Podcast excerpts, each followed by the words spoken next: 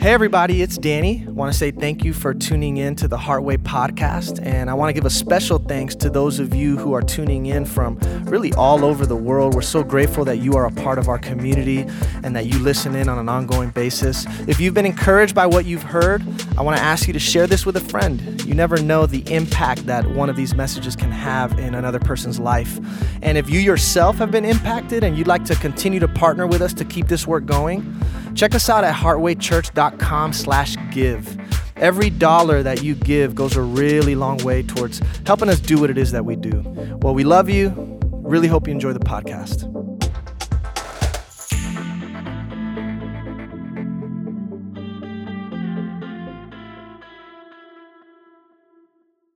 What's up, everybody? Good morning. Happy Sunday. So, I want to start today a little different than normally. I want to read to you a pretty extended passage of Scripture, and you'll see the slides up. But also, I invite you, if you feel comfortable, maybe just to close your eyes and um, soak in what's being said as I speak these words over you. This is called the parable of the sower, jam packed with a lot. Matthew 13, verses 1 through 23 says that same day jesus went out of the house and sat by the lake such large crowds gathered around him that he got into a boat and sat in it while all the people stood on the shore. Then he told them many things in parables, saying, A farmer went out to sow his seed. As he was scattering the seed, some fell along the path, and the birds came and ate it up. Some fell on rocky places where it did not have much soil. So it sprang up quickly because the soil was shallow. But when the sun came up, the plants were scorched and they withered because they had no root. Other seed fell among thorns, which grew up and choked the plants. Still, other seed fell on good soil, where it produced a crop, a hundred, sixty, or thirty times what was sown. Whoever has ears, let them hear. The disciples came to him and asked, Why do you speak to the people in parables?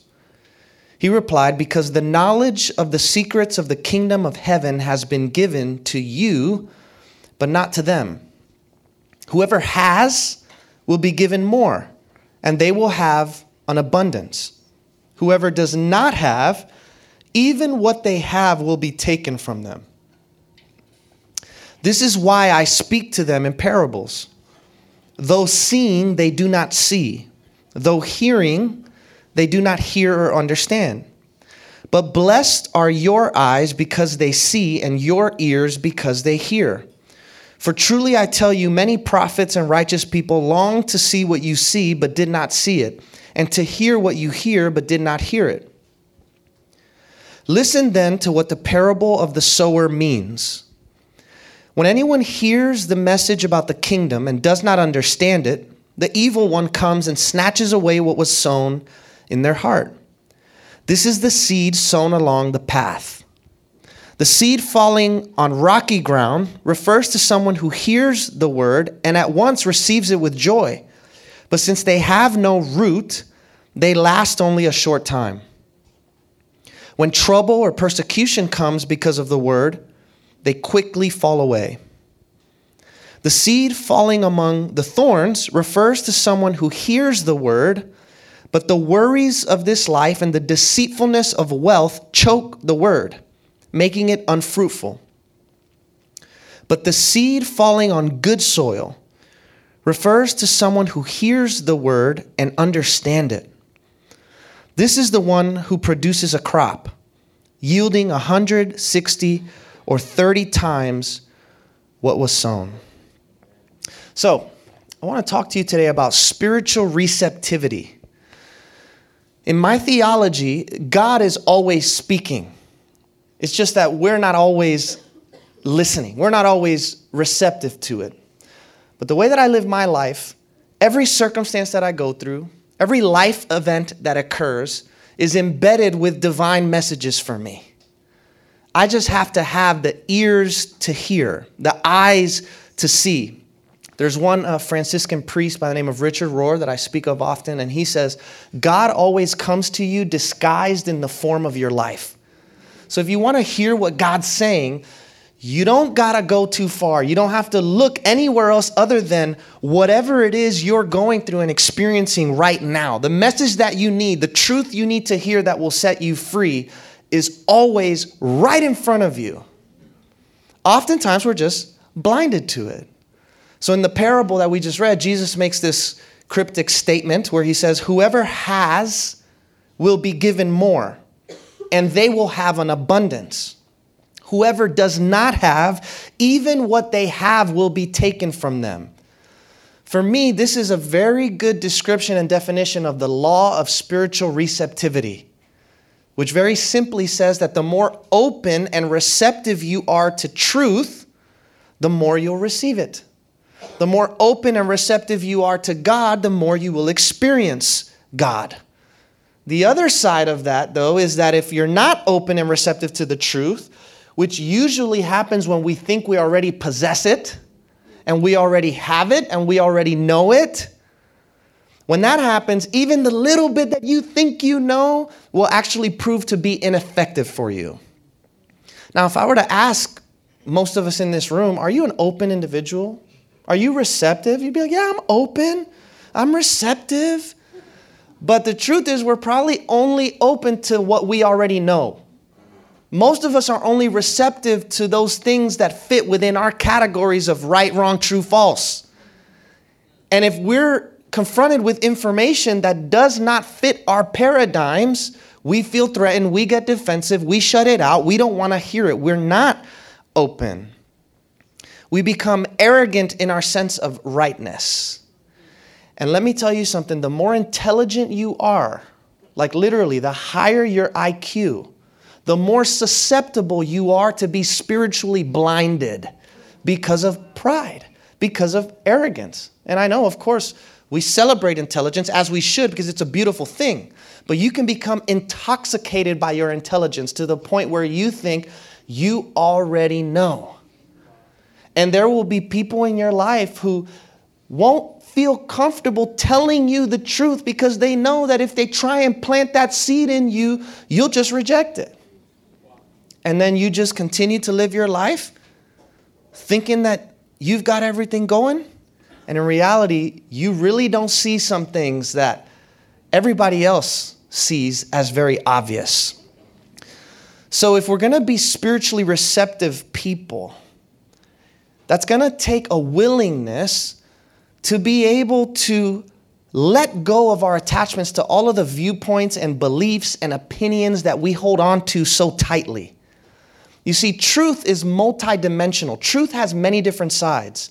But when you make up your mind, you think that the one dimension and the one side you see is the whole picture, but it never is. Truth is so much bigger than what you can conceive with a perspective. That's what a viewpoint is it's a view from a specific point. That's not the whole thing. You understand that? So to be receptive, to actually be receptive means you've got to be willing to at least consider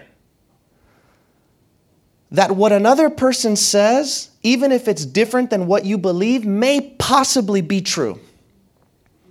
If you're not willing to do that, you're not really open and you're not really receptive. Now, let's say you're willing to consider that what that other person's saying might possibly be true, but it actually isn't. Just by virtue of the fact that you're willing to be open and consider that it might possibly be true and put yourself in their shoes and look at things from their vantage point, even if it's not true, you've just widened your horizon. You've become more well rounded. You've expanded yourself in a way that previously uh, you, you weren't able to because of this receptivity. So, when you're receptive, that means everybody becomes your teacher. Some of us have a hard time receiving truth simply because we don't like the vehicle through which it's coming. Maybe it's mom. maybe it's dad. Maybe it's wife. Maybe it's husband. Maybe it's best friend. those people closest to you, they probably see you clearer than you see yourself, but you don't want to hear it from them. And so we're shut off to that truth simply because of where it's coming from. Or maybe we have a problem with the way in which that truth is being communicated. But spiritual receptivity means I'm open to truth wherever it comes from, in whatever form it arrives. I'm open to it. I will take the kernel of truth, I will take the good from what's being said, I'll discard the rest. Right? What do they say? Uh, chew the meat, spit out the bones? I don't know. I don't eat meat, but that's how it works. You chew the meat, you spit out the bones. What I've learned in my life is the truth you really need to hear is the truth you probably don't want to hear. But that's, the, that's what you actually need to hear the most. So pay attention to where there is defensiveness in you. Anytime there's defensiveness in you, that's a sign that there's a false identity you're holding on to. Pay attention to the things that trigger you. All of your triggers are pointing to areas in your life where you have yet to be set free. Now, in the parable that we just read, Jesus takes us through different levels of receptivity. And I want to walk through those with you. And I want you to reflect and think about where you are on this spectrum. You know, typically we tend to fluctuate from one stage to another, but just think about and reflect where you are now in this moment of your life. So, the first level, of course, that Jesus mentioned is non receptivity. So, this is what he described as the seed that is sown along the path that immediately gets snatched. so, to be non receptive means you're shut off from your emotions you're disconnected from your heart, and you're not ready to hear truth. Even when it comes to you, you don't want nothing to do with it. Because before the truth sets you free, it makes you miserable. Because it shatters your illusions in so many ways. And Jesus said the truth will set you free, but the truth usually involves putting a mirror in front of your face. Some of us, we rather just stay angry. We rather just be pissed off. We rather just blame the world and blame other people. To grow spiritually means I'm taking full responsibility for my life and the way that I experience it. I cannot control my circumstances, but I can do something about the way that I'm perceiving and interpreting and approaching my life. And so let me do something about what I can do something about. Doing that, of course, can be hard. And sometimes our perception of life becomes so tainted by our trauma and the difficulties that we go through that we become so calloused and hardened on the inside, and we're just not ready to face our stuff. Another reason why people are not receptive is because their way of doing things hasn't stopped working for them yet. And typically, we continue to do the things that we're able to get away with. Even if we know it's not what's best and it's not what's healthy and it's not what's right, and it's not what's good and it's not leading us down a fruitful path, if we can get away with it, come on, we're human. If we can get away with it, we're going to do it. That's why people say hitting rock bottom sometimes is necessary because life forces us to see the truth. It forces us to wake up. So spiritually speaking, and you'll if you pay attention to people's stories when they talk about their spiritual growth and transformation, sometimes the worst things that happen to us end up being the best things that happen to us. Precisely because it woke us up from our slumber. Life forced us to change directions. So, obviously, if you're here, if you're listening to what I'm saying this morning, you're probably not in that category of totally unreceptive. However, maybe you deal with people in your life that are. Maybe you've been trying to plant seeds of love and positivity and goodness in the lives of other people, and they're just not hearing it. They're not open to what you have to say. And I'm reminded of this beautiful statement in the New Testament that says, Some people plant seeds, other people water them, but God makes the seeds grow. And it's important to recognize that. You can't change other people. And spirituality isn't about changing other people, it's about changing you. But some of us, we weaponize what we learn in places like this and what we read in books to try and get other people to change. We try and fix other people under the guise of helping them. No, no, no. Focus on yourself. You can't force other people to see. And if you're really that concerned about the truth, just be about it. Just live it. You don't got to talk someone else's head off about what they should or should not be doing. Like they say, stop shooting on people. You know what I mean? Don't, don't tell other people what they should or should not be doing. You do what you know you got to do, and you become an example for others with your life. Let your life do the talking, let your life do the speaking for you. You know, religion starts you off with some very strong, rigid categories of what is right, wrong, true, false, good, bad. And then what happens is we try and universalize these metrics and apply them to everybody. Well, as you mature spiritually, it's not that you lose a sense of what's right, wrong, good, bad, true, false, but you begin to speak about all of those things in a more subjective way. Meaning, this is what's right for me. This is what's wrong for me. This is what's true for me. This is what's false for me. But I'm not going to make my ethics your ethics. I'm not going to make my beliefs your beliefs. I know what's right for me. I know what's true and good for me, but I'm not going to judge you or treat you differently if in your world that looks another way. That's called maturity. That's called growth. It's not your job to fix anybody. There's a quote that's attributed to St. Francis of Assisi where he says, Share the gospel at all times, and when necessary, use words. You know? So if you've got, if you can see the truth and you really feel like you can help somebody if they would just listen to you, share the truth. And when you really need to, use words. But if you really want to help somebody, don't just talk about it, be about it. Okay? Next. Second group in this parable that Jesus refers to are those that I call receptive but not rooted. Okay, so these are the folks who have a hunger and a desire for spiritual knowledge, but they have yet to integrate this knowledge into their everyday life. So if you want to see whether you're rooted or not, look at how you react when difficult things happen to you. How do you react when life gets hard? Trials, tribulations, difficulties, challenges will reveal to you your character. They will show you all of that stuff that you have yet to deal with. When times get tough, it's very easy for us to revert back to our old patterns our old ways of being. We react in familiar ways. Okay, so when that happens, don't beat yourself up. Don't shame yourself. You don't got to feel guilty about the fact that you went back to doing things the way you've always done them. That's just all that you know. The key is to just keep coming back home. Keep returning back to your true nature.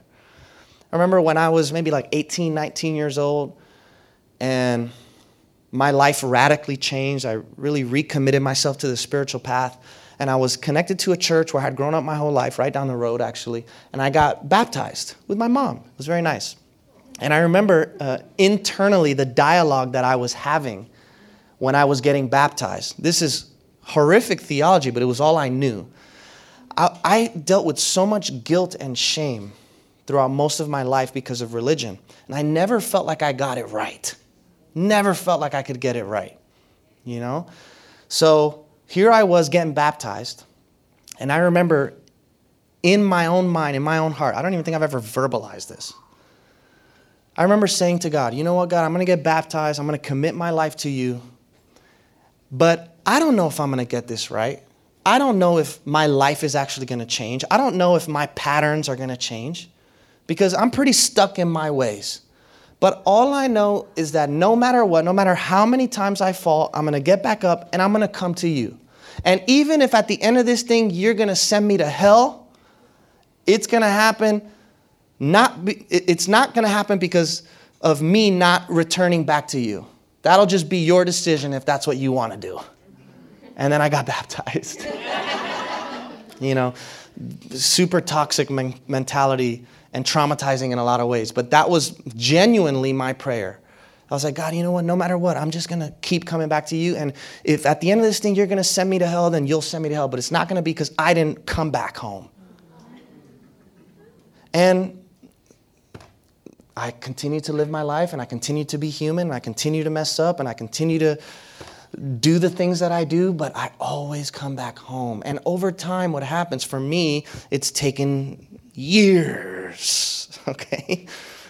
But over time, if you keep coming back home, you keep coming back to your true nature, eventually you'll begin to settle there. You'll begin to stabilize in your true nature. And there will be moments when you still move out of alignment with who you truly are, but those will become the exception instead of the norm.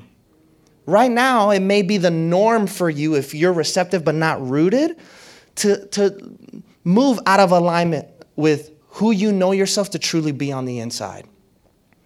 You pop off. You know what I'm saying? Some of you are like, I love Jesus, but I'll punch you in your face if you try me. It was so amazing. My, my, uh, I, ho- I hope it's okay for, for me to share this. Um, my pops the other day was telling me um, that he got in a car accident. And uh, could have been bad. Thankfully, it wasn't. Car's totally messed up. It was his fault.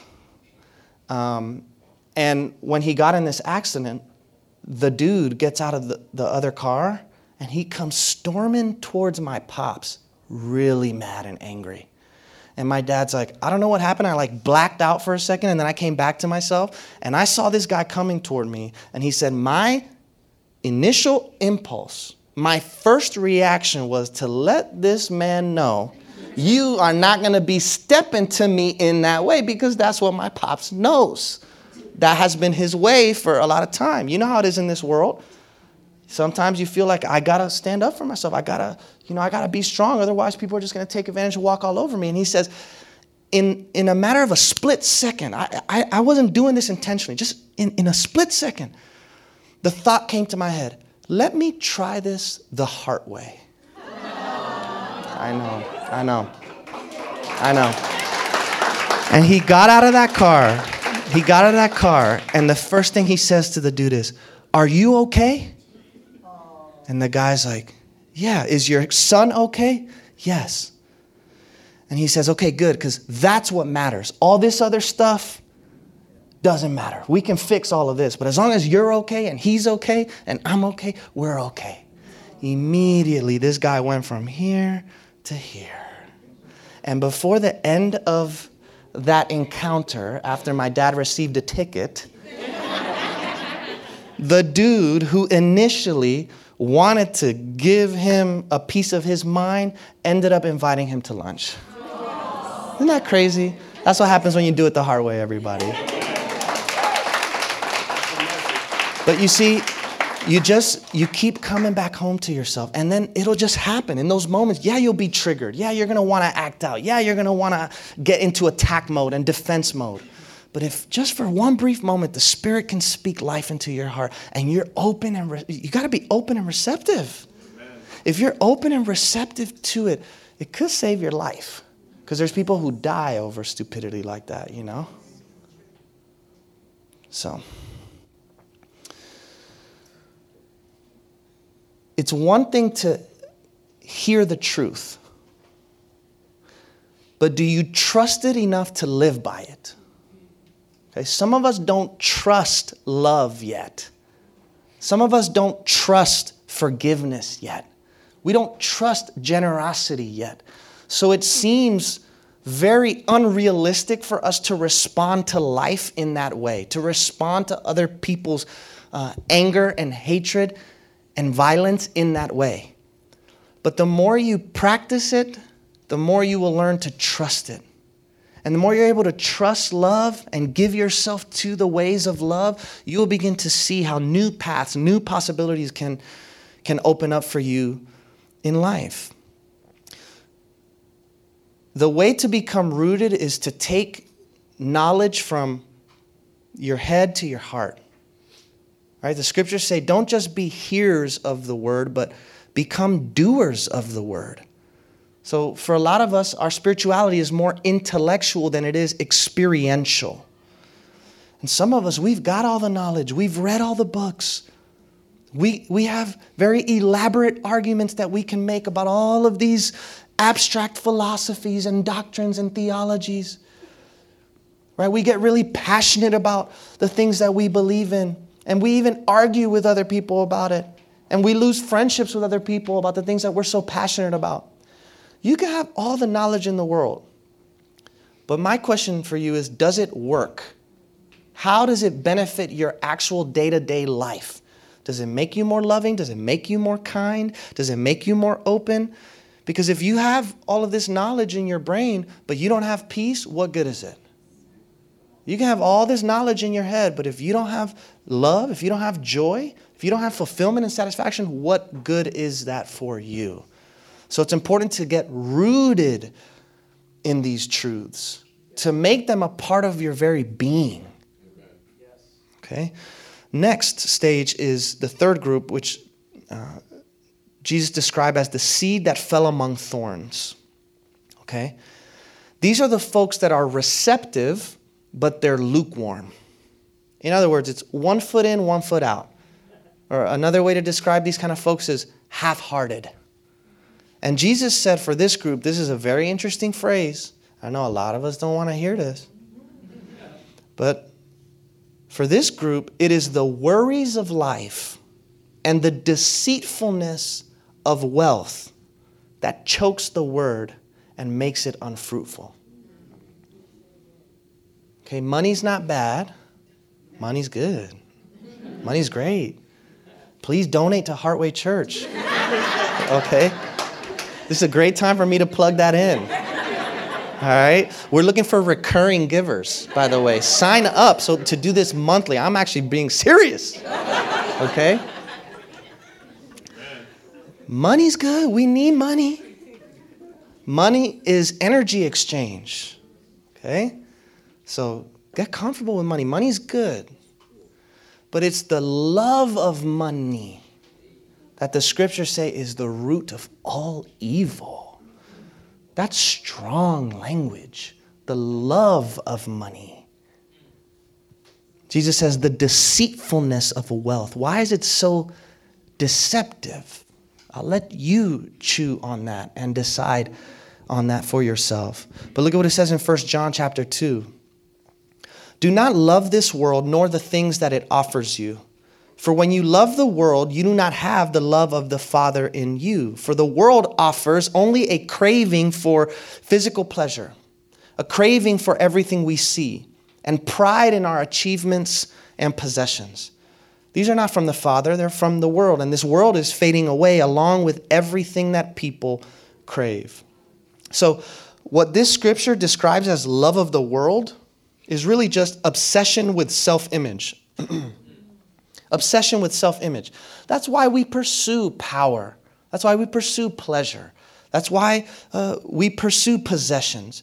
Ultimately, because we care about how we're seen and perceived by other people. That is where the world puts worth and sees worth. And so that's where we go to find it and to look for it. And of course, there's nothing wrong with any of these things. But if you need power, if you need pleasure, if you need possessions to feel good about yourself, it'll be very difficult for you to, to advance on the spiritual path because the games that you have to play in order to climb up the ladder of status and power don't necessarily, don't necessarily lend themselves to a life of peace and joy and tranquility because it, there, it is a game. And sometimes to play that game well, you have to do the complete opposite of love. It's all about me. It's all about pursuing my goal at all costs, even if that means stepping on somebody in the process. It's all about being strong, not getting walked all over. The games you have to play to be good at the things the world values are not conducive to peace. They're not conducive to love. And so you've got to figure out for yourself how far in do I want to go when it comes to the games of this world? Unfortunately, some of us don't know what enough is. Right? We don't know what enough is. We don't know what how to be content with what we have. And it's good at the same time to have a little bit of discontentment. You may need that right now because you're not even at the, you know, at the baseline of what's possible for you. Maybe you're lazy, you know, and it's important for you to not be content so that you can do more for yourself and be more. But if you're always chasing after more and it's never enough for you, when do you stop? How does it stop? How far will you go? Jesus said, You can't serve two masters. You can't serve both God and money, God and power, God and pleasure. And this isn't necessarily always the case, but generally speaking, the more externally pompous someone is, the more internally impoverished they actually are. It is a facade, it is a mask.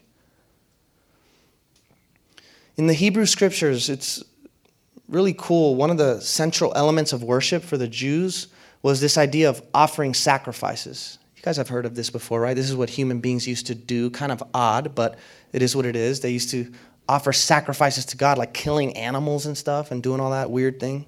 But um, the idea behind it is, is beautiful. The Hebrew word for sacrifice at its root literally means to come close right? And specifically, what it means is to come close to God. So the act of offering sacrifices for these people was meant to bring those who felt far away from God back near to God once again. And what's important to recognize about this is that this movement towards God involved giving up something of significance.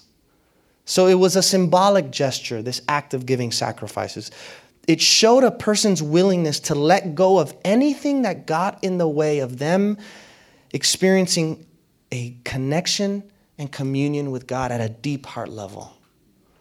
So think about your life. What are some things that you feel you may need to give up in order to truly experience God in a new and fresh way? Another question to ask yourself What cravings do you have in your life right now that overpower your craving for God? If you crave something more than God, that just means you haven't been disappointed enough by that thing yet. But eventually, all of those lesser desires and lesser cravings will bring you to the end of yourself. And some of us need to undergo that process.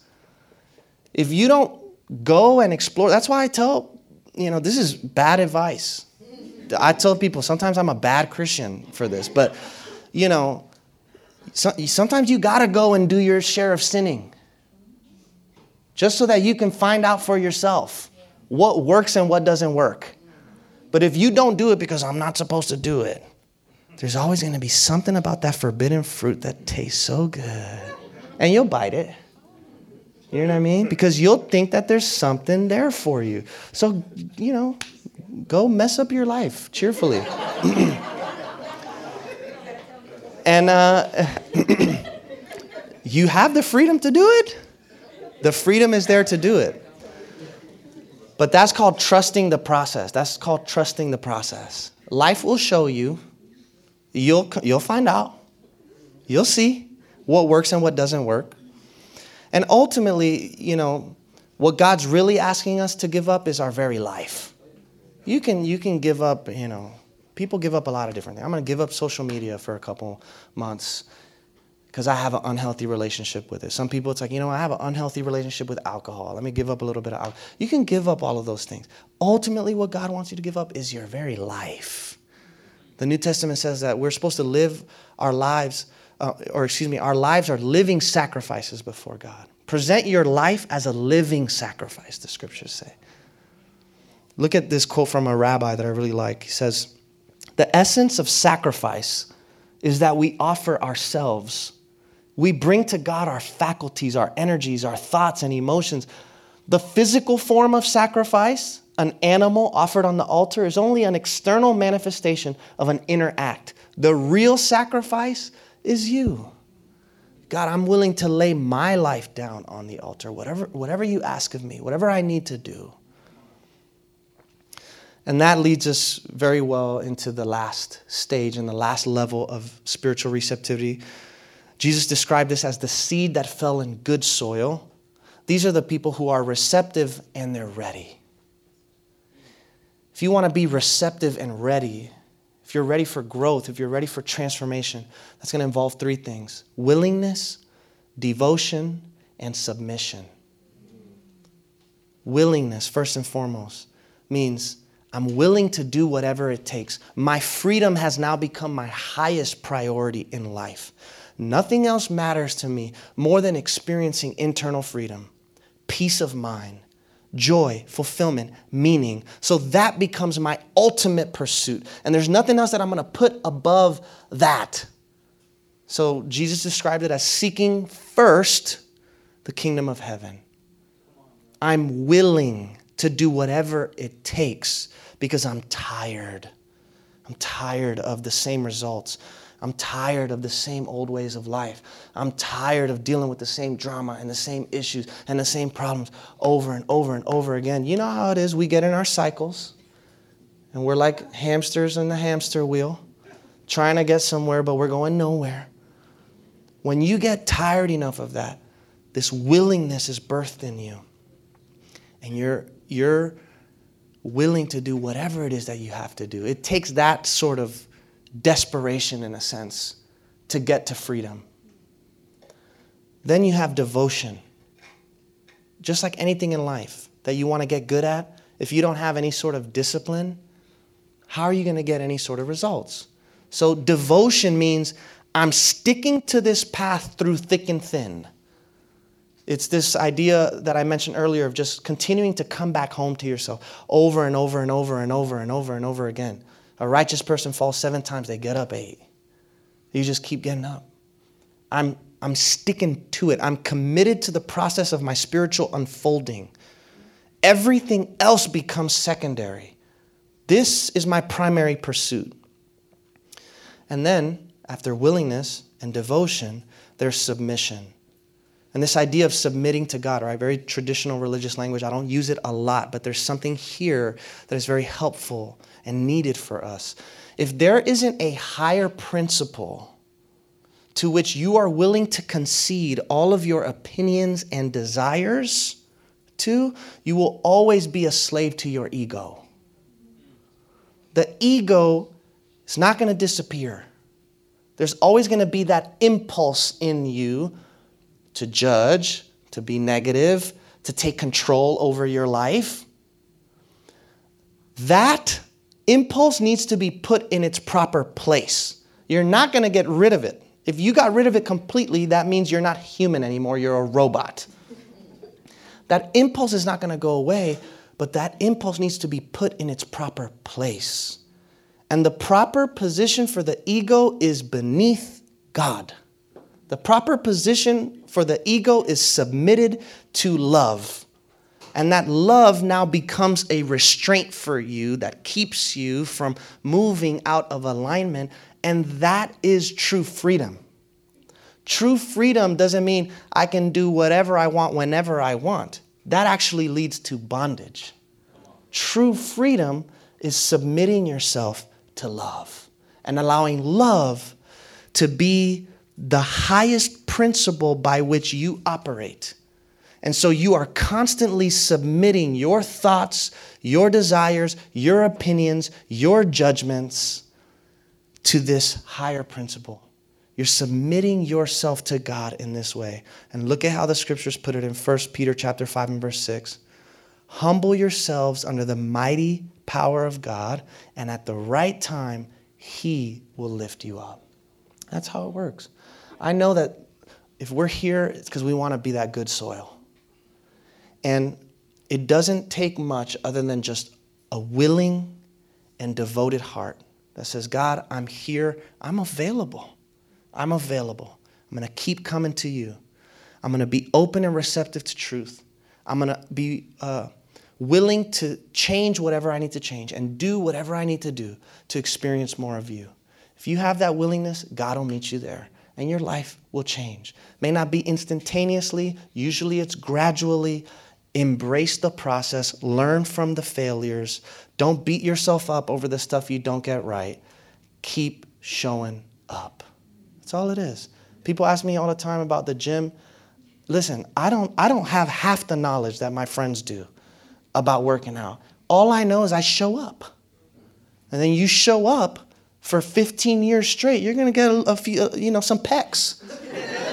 you're going to have a little bicep action going on.